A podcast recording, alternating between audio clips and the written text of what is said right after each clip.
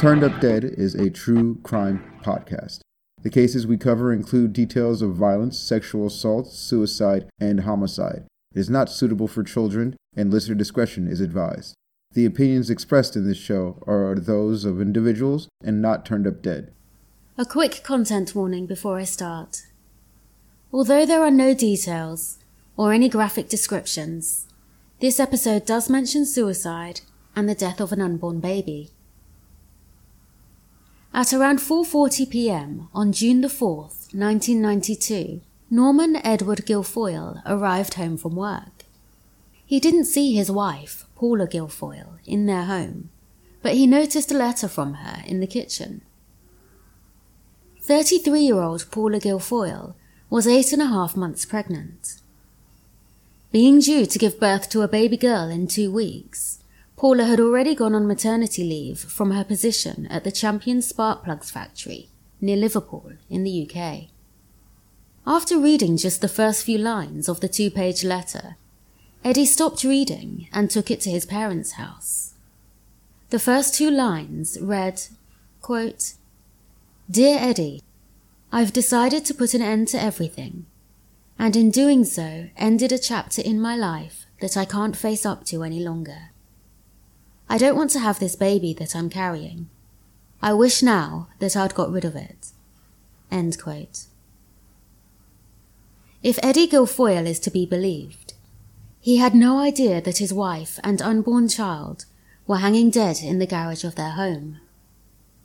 Hello, I'm Fiona and welcome to Turned Up Dead. This month I'm delving into the death of Paula Gilfoyle and her unborn daughter, Natasha. Although first recorded by police as suicide, Paula's husband Eddie was arrested and found guilty of murder. Paula's family firmly supported the prosecution's theory and to this day believe Eddie killed Paula, whereas Eddie, his family, and his supporters believe he is an innocent man who was wrongfully convicted. Eddie Gilfoyle was released after serving 18 years in prison, but his conviction wasn't overturned. The question I'm asking myself, and anyone listening to this episode, is did the husband do it? 30 year old Norman Edward Gilfoyle went by the name Eddie. He had served seven years in the Royal Army Medical Corps and had served in Ireland and completed two tours of the Falklands.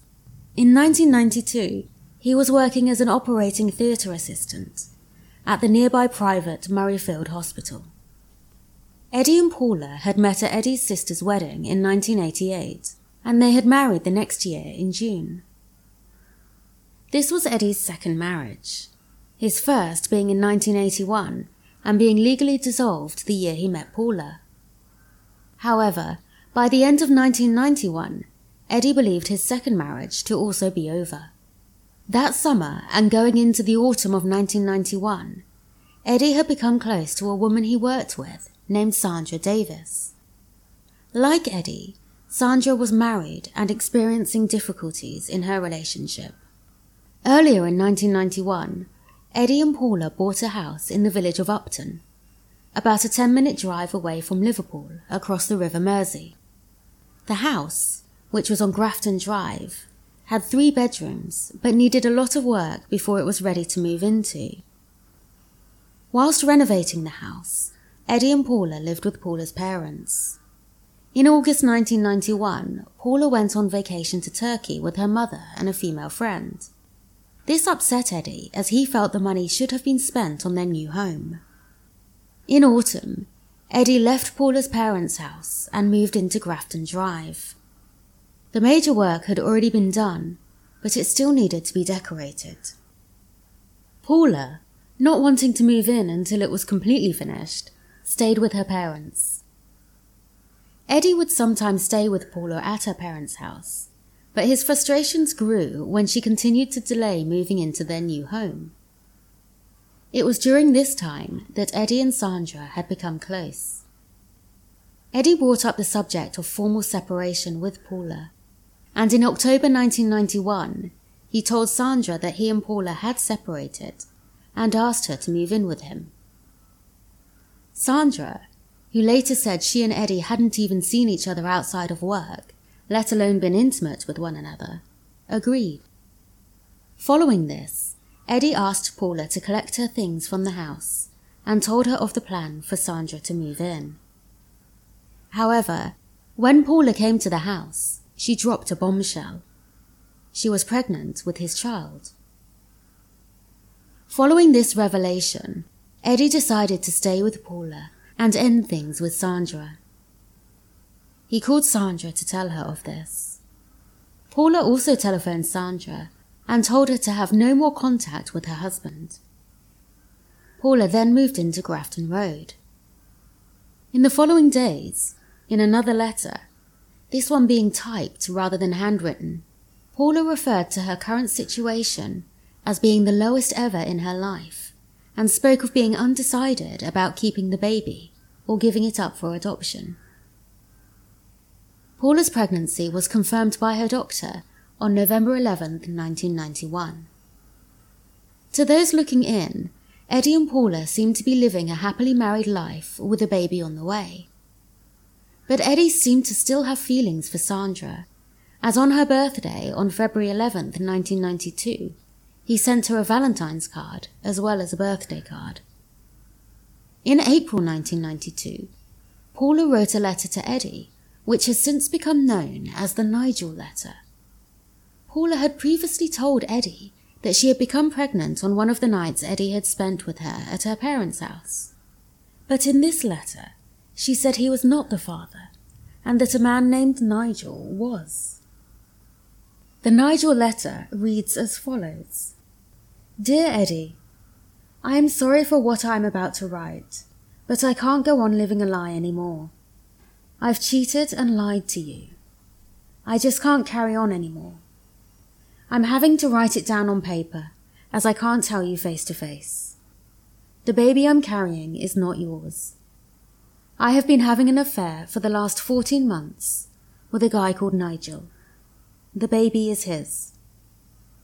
If you work it out, the baby could not possibly be yours. I was living at Mum's at the time. We hardly seen each other, never mind sleeping together. I tricked you into thinking the baby was yours by the dates I gave you.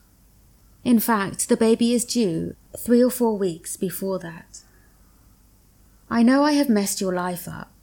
I can't apologize enough. What you could have had as well. No one knows, not even Julie about Nigel, but they will soon. Nigel has asked me to go and live with him abroad. I have said yes. You can have the house and the furniture. I will only be taking a few small items. You can divorce me on adultery. Send the papers to Mum and Dad for me to sign, as when I have told them what is really going on, I will give them my forwarding address. I would like you to try and pick up the pieces with Sandra, as I know she really loves you. You deserve better than me. Don't do anything stupid. I'm not worth it. Hopefully by the weekend, I'll be out of your life for good and I'll be starting my new life with Nigel. I suppose you feel like hitting me. You never have, but I bet you feel like it now. You'll hate me, think I'm selfish. I did love you in my own way. It's just that Nigel came along and my life changed. You're probably wondering where did I find time? Well, you know that computer course I said I was on? I only went twice. I used it as an excuse to get out. I can't imagine how you must feel, about the baby especially, coming with me to antenatal, feeling it kick inside. How could I lie to you? It would have to be a lie forever. I know you would like a family, but Sandra or whoever will provide you with that. I think in my own way I knew the marriage was nearly over, as you hardly touch me unless I touch you. We never really kiss. We're just like good friends in a way. Everyone will be shocked, but it's what I wanted all along. I've destroyed you in every way that I could, and saying sorry won't help you. But if I could turn back the clock, I would. You must go on and forget me and my family. It's all down to you now. You have been great with me over the whole situation. I couldn't have been so calm about it as you have been. But as you said, you only stayed because of the baby. It was not for me. I wonder what my family and friends will say. It's going to be interesting. I hope they don't blame you. I will tell them everything once I'm gone. You don't have to worry. They will all have to accept it as I'm not changing my mind. Just as you won't ever let me back into your life. I've got to illegible now, but at least you know we're parting as friends, not enemies like in your previous marriage. Take good care of yourself. Good luck for your future. Love from Paula. End quote. The letter was handwritten, and there's no dispute over who wrote it. However, prosecutors would later claim that Eddie had forced Paula to write the letter, and that he had dictated it to her. Eddie showed the letter to Sandra in an attempt, claimed the prosecution, to win her back and discredit Paula. But by this time, Sandra wanted nothing to do with him. No man named Nigel is known to have come forward. Around this time, Eddie told a number of people that the baby wasn't his and that his wife was leaving. The letter Eddie had glanced at on the afternoon of June 4th, 1992, was also handwritten by Paula. Again, there was no disputing this. According to Eddie, he believed Paula had left him. When he got to his parents' house, only his mother, Jessie Gilfoyle, was home. When she read the letter in full, it became clear that this was not an I'm leaving letter, but a suicide letter. In full, the letter read Dear Eddie, I've decided to put an end to everything, and in doing so, ended a chapter in my life that I can't face up to any longer. I don't want to have this baby that I'm carrying. I wish now that I had got rid of it. When I was thinking about it, I wouldn't be hurting the way I am now. Don't blame yourself, Eddie. It's not your fault. I've caused all your pain and heartache.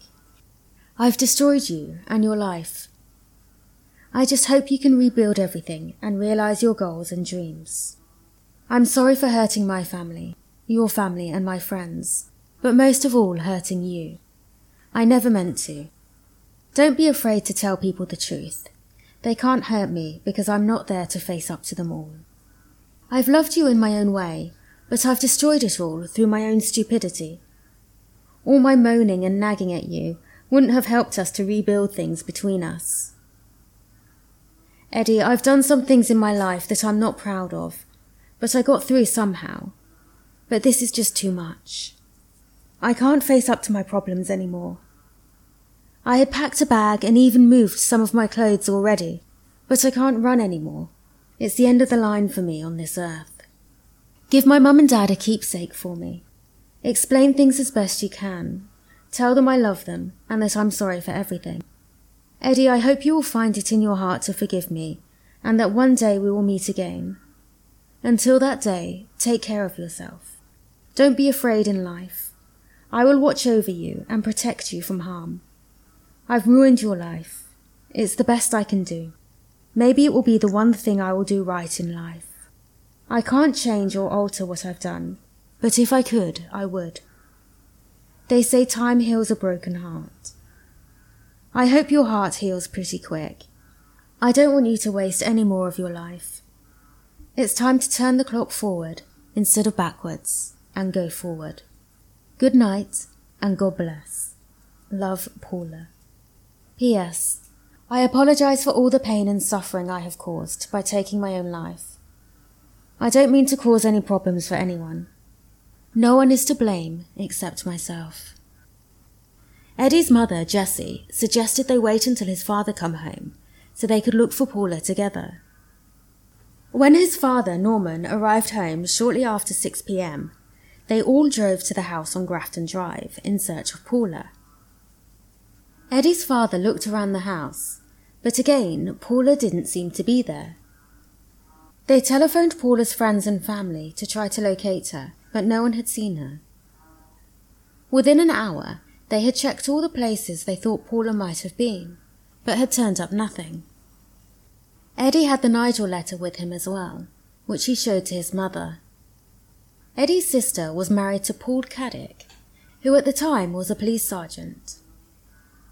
Norman called Paul, who was off duty, and he arrived at the house at about 7:10 p.m. When he read the letter, he contacted Upton Police Station and asked for an on-duty officer to come to the house. When PC James Tosney arrived, they searched the land and properties outside of the house. Then Paul Caddick opened the locked garage doors to a sight I'm sure is burned forever in his mind. Eight and a half month pregnant Paula was hanging by her neck from a rope tied to a roof beam of the garage. Paula's legs were crossed at the ankle, and one foot rested on the bottom rung of the metal stepladder she had presumably used to hang herself. By this time it was 7:30 p.m. and it was obvious that Paula was dead. Paul shut the garage doors and waited for the coroner and police to arrive. When the coroner's officer, PC Brian Jones, arrived at the scene, he cut the rope above the knot of the noose and laid Paula's body on the garage floor. The section of the rope that remained around her neck was so tight it was barely visible. No photographs were taken before her body had been cut down, or of the rope that had been used to hang her.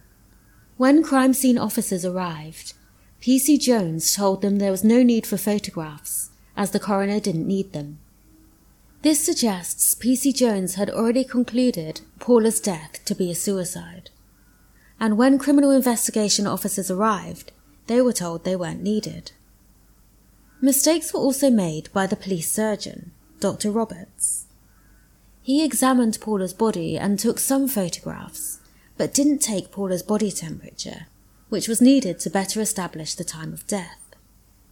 When Detective Inspector Fitzsimmons arrived on the scene, he was told the crime scene officers had taken photographs and processed the scene. The rope that remained attached to the beam was removed and taken by the coroner's officer. Fitzsimmons had examined Paula's body and seen the letters. Her body was then taken to the mortuary of the local hospital. The next day, a post mortem was conducted, which revealed no suspicious features or any drugs or alcohol in her system.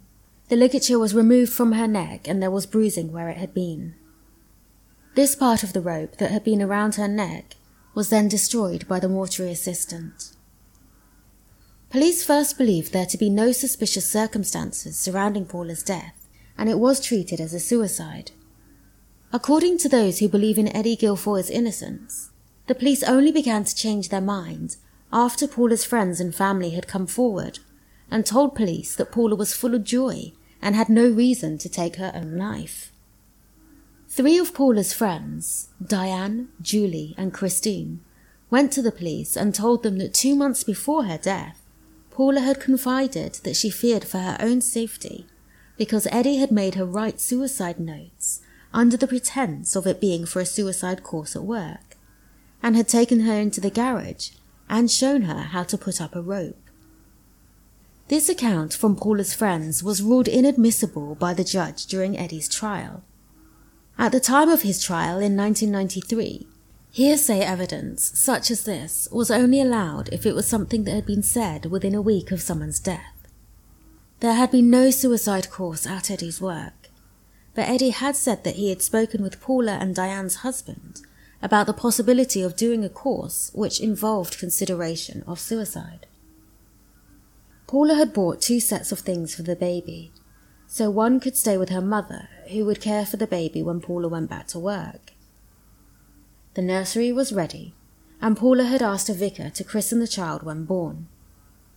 Two days before her death, Paula had taken out childcare and baby name books from the library the night before her death, Paula spoke with her father, who said she was full of beans. Though on the same day, Paula had had a conversation with another friend about a man they both knew who had hung himself. According to this friend, Paula had commented, quote, How could someone hang themselves? How could you get so low? His wife will feel guilty for the rest of her life. End quote. Police began to take a closer look at the apparent suicide letter. DCI Paul Baines told the Liverpool Echo in 1992 that some aspects of the letter were puzzling and there was cause for concern. Detective Superintendent Jeff Harrison said, quote, There are worrying facets to this matter, and we are still trying to get to the bottom of it. End quote. On June 8, 1992, Eddie was arrested and questioned. He denied having anything to do with Paula's death.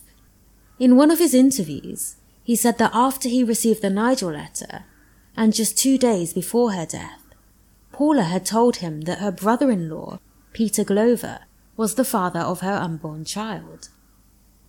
After being questioned for hours, Eddie was released, and Peter Glover later denied having an affair or being sexually involved with Paula. The police, still being unable to rule out foul play, were now treating Paula's death as a murder investigation, and so her funeral was postponed indefinitely. A second post mortem was ordered by a Home Office expert. This time, two small scratches were noticed on Paula's neck, which this pathologist believes significant. At Eddie's trial the following year, the judge mentioned these when instructing the jury on their deliberations. He said, quote, There were almost certainly Paula's fingernail marks. They could have been caused by an attempt to free the rope because she was an unwilling victim, or she may have been committing suicide, and her hands moved to her neck in an involuntary action. On June 22nd, nearly three weeks after Paula's death, Eddie gave a press conference. As Eddie told the press he had nothing to do with Paula's death, police were planning to return to Grafton Drive to re examine the scene. At the police conference, Eddie told the public, quote, I would not have harmed her at all. I loved the bones of her, and I was looking forward to my first baby. I deny having anything to do with her death. She was the best thing any man could wish for.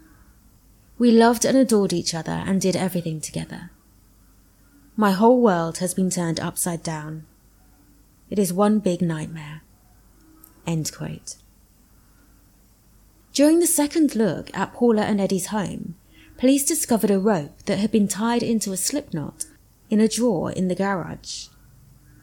This was later claimed to be a practice rope during Eddie's trial. However, the circumstances of the discovery of this practice noose are murky, PC Cartwright was certain that the rope was not there on June 8th when he searched the garage, and he had even looked in the drawer where the rope was said to have been found. On July 8, 1992, Eddie was called back to the police station. At the time, Eddie was in the southern English seaside town of Bournemouth with his mother on a break to get away from it all. Eddie returned to Upton where he was arrested for a second time. After even more questioning, he was once again released without charge. Since Paula's death, Eddie had faced a great deal of harassment, which culminated on August 17, 1992. Eddie had been staying with his father, and a rope knotted into a noose was thrown at the window of his father's house. Two days after this, Eddie was admitted into hospital, suffering from stress. On September 7, 1992, Eddie was arrested whilst at Clatterbridge Hospital and taken to Manor Road Police Station, where he was charged with murder. The next day, he appeared in court but only spoke to confirm his name and address. Bail was refused, and Eddie was remanded in custody at Liverpool's Walton Prison for another week. On the afternoon of October 2nd, a reconstruction of Paula's death was done. Officers, led by DCI Paul Baines, spent 45 minutes in the garage of number 6 Grafton Drive, where they had a policewoman attempt to climb the ladder and tie a rope over the roof beam. The policewoman who did this was eight months pregnant, like Paula, but she was an inch shorter. After several failed attempts of attaching the rope to the beam, the policewoman was able to get the rope over the beam, but she was unable to tie a knot in the rope as they presumed Paula must have done. The Home Office pathologist, Dr. James Burns, and Dr. William Lawler for the defence were also present, and the entire reconstruction was filmed. Later that month, Eddie's defense requested more time before going to trial. Eddie had been held at Walton Prison since his arrest, and in November an application for bail was refused by Liverpool Crown Court. Almost five months after Paula's death, her body was still being kept in the hospital's mortuary. Following UK law, bodies are usually released to the next of kin, which in this case was Eddie. With Eddie awaiting trial for her murder, it's understandable that Paula's parents, Cliff and Joan Carbett, didn't want this to happen. Wanting to handle their daughter's funeral and burial themselves, Paula's family initiated legal proceedings for the right to do this. However, Eddie Gilfoyle's solicitor said it was his client's right to bury Paula. In a legal first, Paula's parents were granted permission to bury Paula, despite her husband Eddie being her next of kin. The funeral for Paula and her baby, who she had named Natasha, was held at Moreton Presbyterian Church, almost ten months after her death, on April 2nd, 1993. Eddie's trial began on June 10, 1993, at Liverpool Crown Court. The prosecution argued that Eddie had murdered his wife and staged it as suicide. In their opening, they told the court, quote, If her feet had gone free, they would have touched the floor. Therefore, she has been hanged by another hand, and it was the defendant that did it. End quote. The jury saw the video of the reconstruction that showed the difficulties that the pregnant police officer had had when trying to get the rope over the roof beam, and her failed attempts at being able to tie a knot. The prosecution said Eddie had tricked Paula into writing the suicide note under the pretense of it being for the suicide course at work. Another witness, Miss Coltman, also testified that Eddie had told her that he was taking a suicide course at work. Paula's doctor testified that Paula had no history of depression, and the Home Office pathologist, Dr. Burns, testified that an easy way to kill someone would be to suddenly drop a noose over their head and then grab their legs and hold that person down until they were dead. Both doctors spoke of how the rope was tied and said Paula would not have been able to get the rope over the beam. Despite the judge saying that tying knots is not a medical issue, and the doctors weren't experts in throwing ropes over beams, this evidence was admitted at trial. Paula's time of death was said to have been three to eight hours before she was discovered, and it was claimed that Eddie disappeared for two hours whilst at work on the day Paula died, which would have allowed him time to kill her and stage her suicide. Eddie Gilfoyle didn't testify, and no evidence was called on his behalf. The jury did hear that Eddie had previously said that Paula was terrified at the prospect of having a baby, and under cross examination, Dr. Burns conceded that the fingernail marks could have been caused by someone committing suicide. The so called practice noose had been introduced by the prosecution, and Eddie's defense argued that if he had murdered her, he wouldn't have left a practice noose to be found by police. In his closing for the defense on June 30th, David Turner QC told the court, quote, If the prosecution is correct, he has the composure to take his wife into the garage and leave her hanging, and the composure to go to work. It would mean he has the acting ability of Laurence Olivier standards, because everyone who saw Eddie on the night of the death and on following days has testified to his grief. End quote. The jury, who had been taken to see the scene for themselves, began their deliberations on July 1st, 1993. Whilst deliberating, the jury asked to see the video of the reconstruction again. After 15 hours, on July 3rd, they unanimously found Eddie guilty of Paula's murder. Eddie Gilfoyle was then sentenced to life imprisonment with a minimum of 17 years. In 1993 and 2000, Eddie appealed this conviction. Issues were raised surrounding key alibi witnesses not being interviewed and other witnesses being ignored. In addition, Eddie wasn't given his antidepressant drugs during trial, which meant his ability to understand proceedings was impaired. Both appeals were dismissed. As Eddie was led back to his cell after his 1995 appeal, he shouted to the court, I'm still innocent. Eddie's family criticised police for the handling of the investigation, and in particular their loss of crucial evidence. There have been internal investigations into this, and mistakes were acknowledged by police. However, the full contents of a 1993 investigation by the Police Complaints Authority has never been fully disclosed. One of the witnesses who gave evidence during Eddie's trial about him telling Paula about the suicide course at work had stated that she, quote, wanted to help clear Paula's name, end quote. And she commented that she hated Eddie, but still her testimony was allowed. A lot of emphasis was placed on Paula being happy and in no way suicidal, but this isn't what other evidence suggested. As a teenager, Paula was prescribed Valium after the end of a long term relationship. This relationship had been with a man named Mark Roberts, who had raped and killed a woman in a local park. Paula had continued her relationship with Mark for a while after he was convicted and had picked up the clothes he had been wearing at the time of the murder from the police station. Other evidence that suggested Paula wasn't as joyful as she was said to be was found in the house. Another suicide letter had been written in a notebook. The letter itself hadn't been found, but what had been written could be detected from indentations left in the pages beneath it.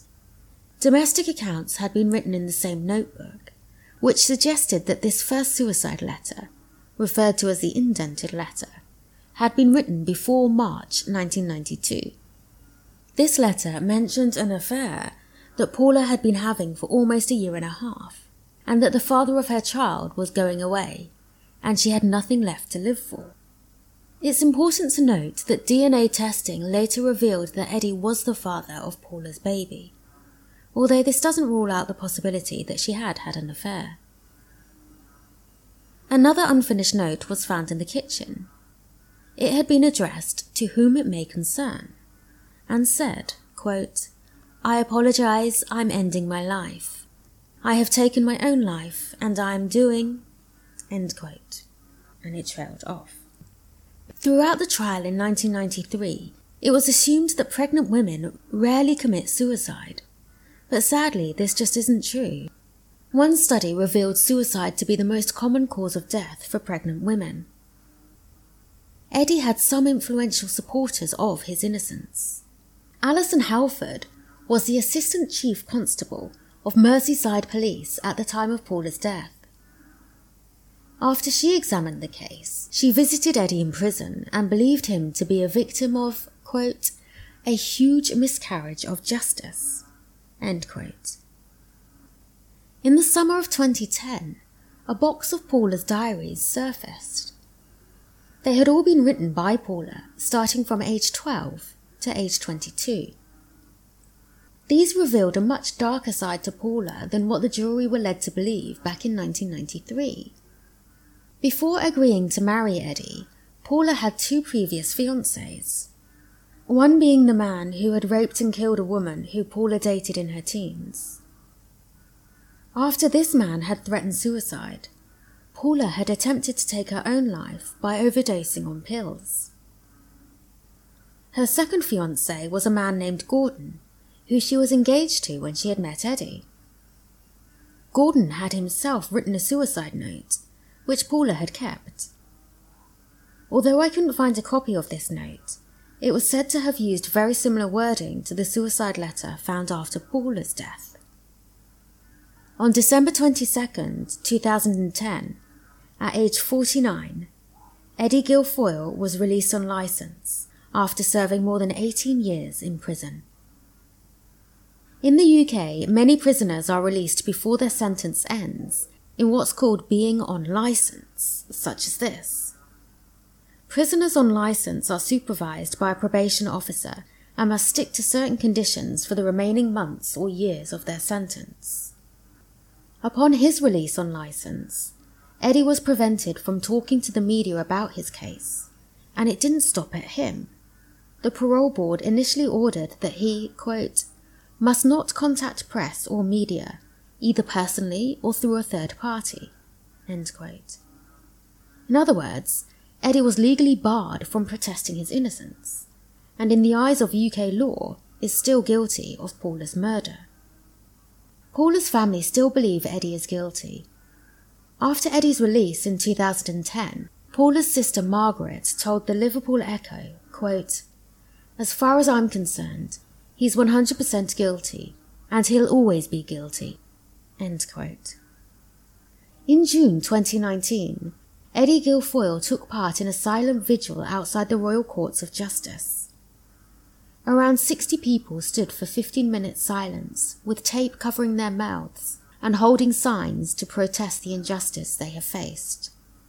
The TheJusticeGap.com reported on the protest and included a quote from Eddie. He said, quote, For me, it's traumatizing. I came down here in 1995 with evidence that should have got me out of jail. They refused to hear it. He continued, quote, I came down here in 2000. Again, they refused to hear it. My wife took her own life. I was in work when she died, and the evidence shows that. And I can't get that heard in this court. That can't be right, can it? This is the first time I've been in front of this building since then. I should have been out here celebrating with my family on both occasions. And here we are, 27 years later. I'm still here, still convicted, for a crime that never happened. As of the time of recording, in September 2021, Eddie Gilfoyle's murder conviction still stands. So, what do I think? Please remember I have no background or education in law or law enforcement, and these are just my personal opinions. If I had been on the jury during Eddie's trial in 1993 and heard everything that I've read that was said at trial, I think I probably would have said he was guilty.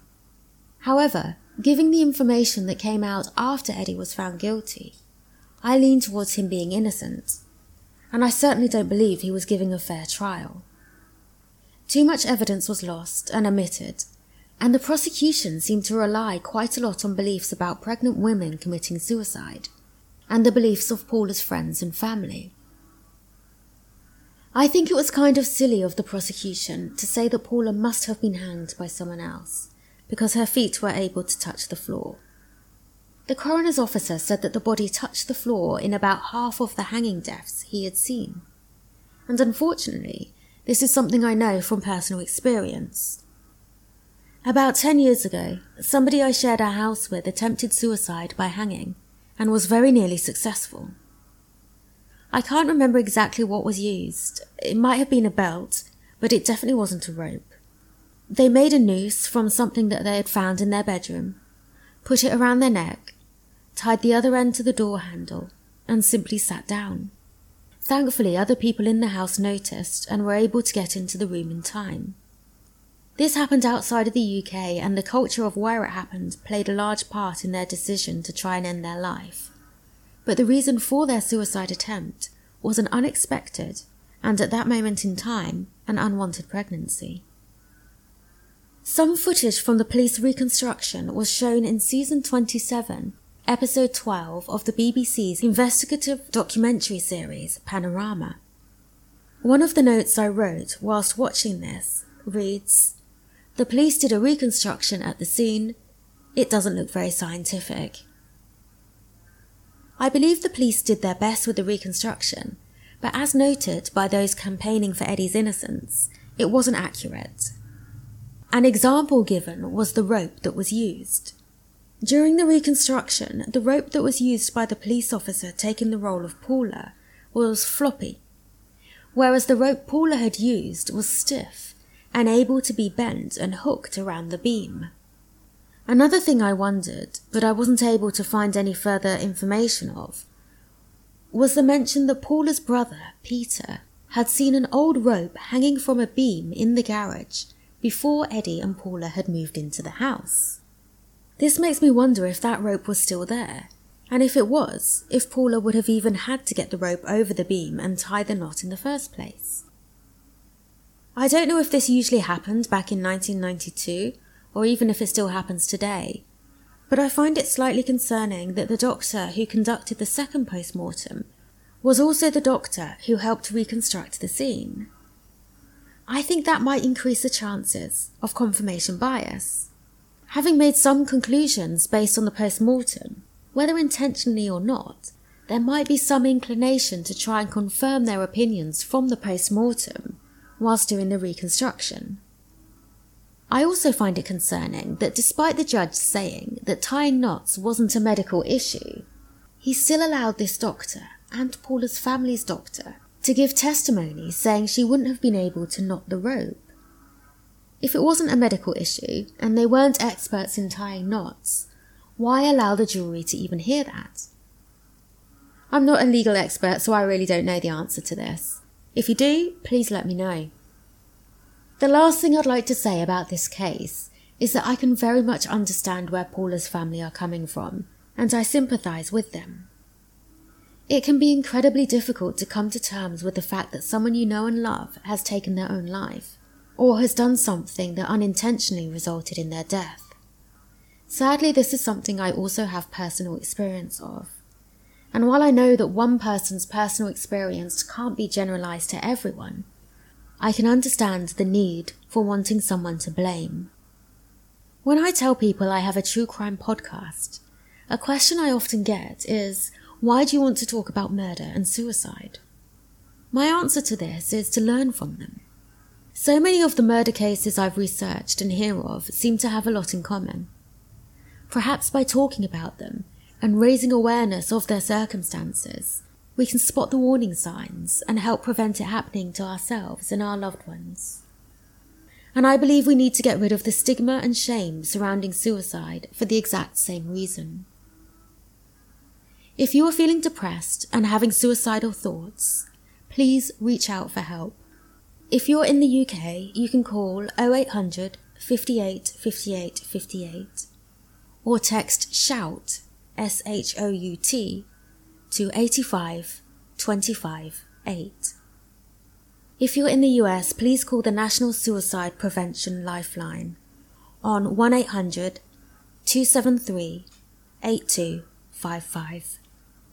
And if you're in Australia, you can call 13 11 14. Paula Gilfoyle was described as a popular, vibrant, outgoing young woman who was well respected in her community. Her mum said she was a lovely girl who was almost too good to be true. Thank you for listening to Turned Up Dead. All sources can be found at turnedupdead.com, and there's a link directly to them in the episode description. Remember, if you listen carefully, even the words of liars will tell you the truth.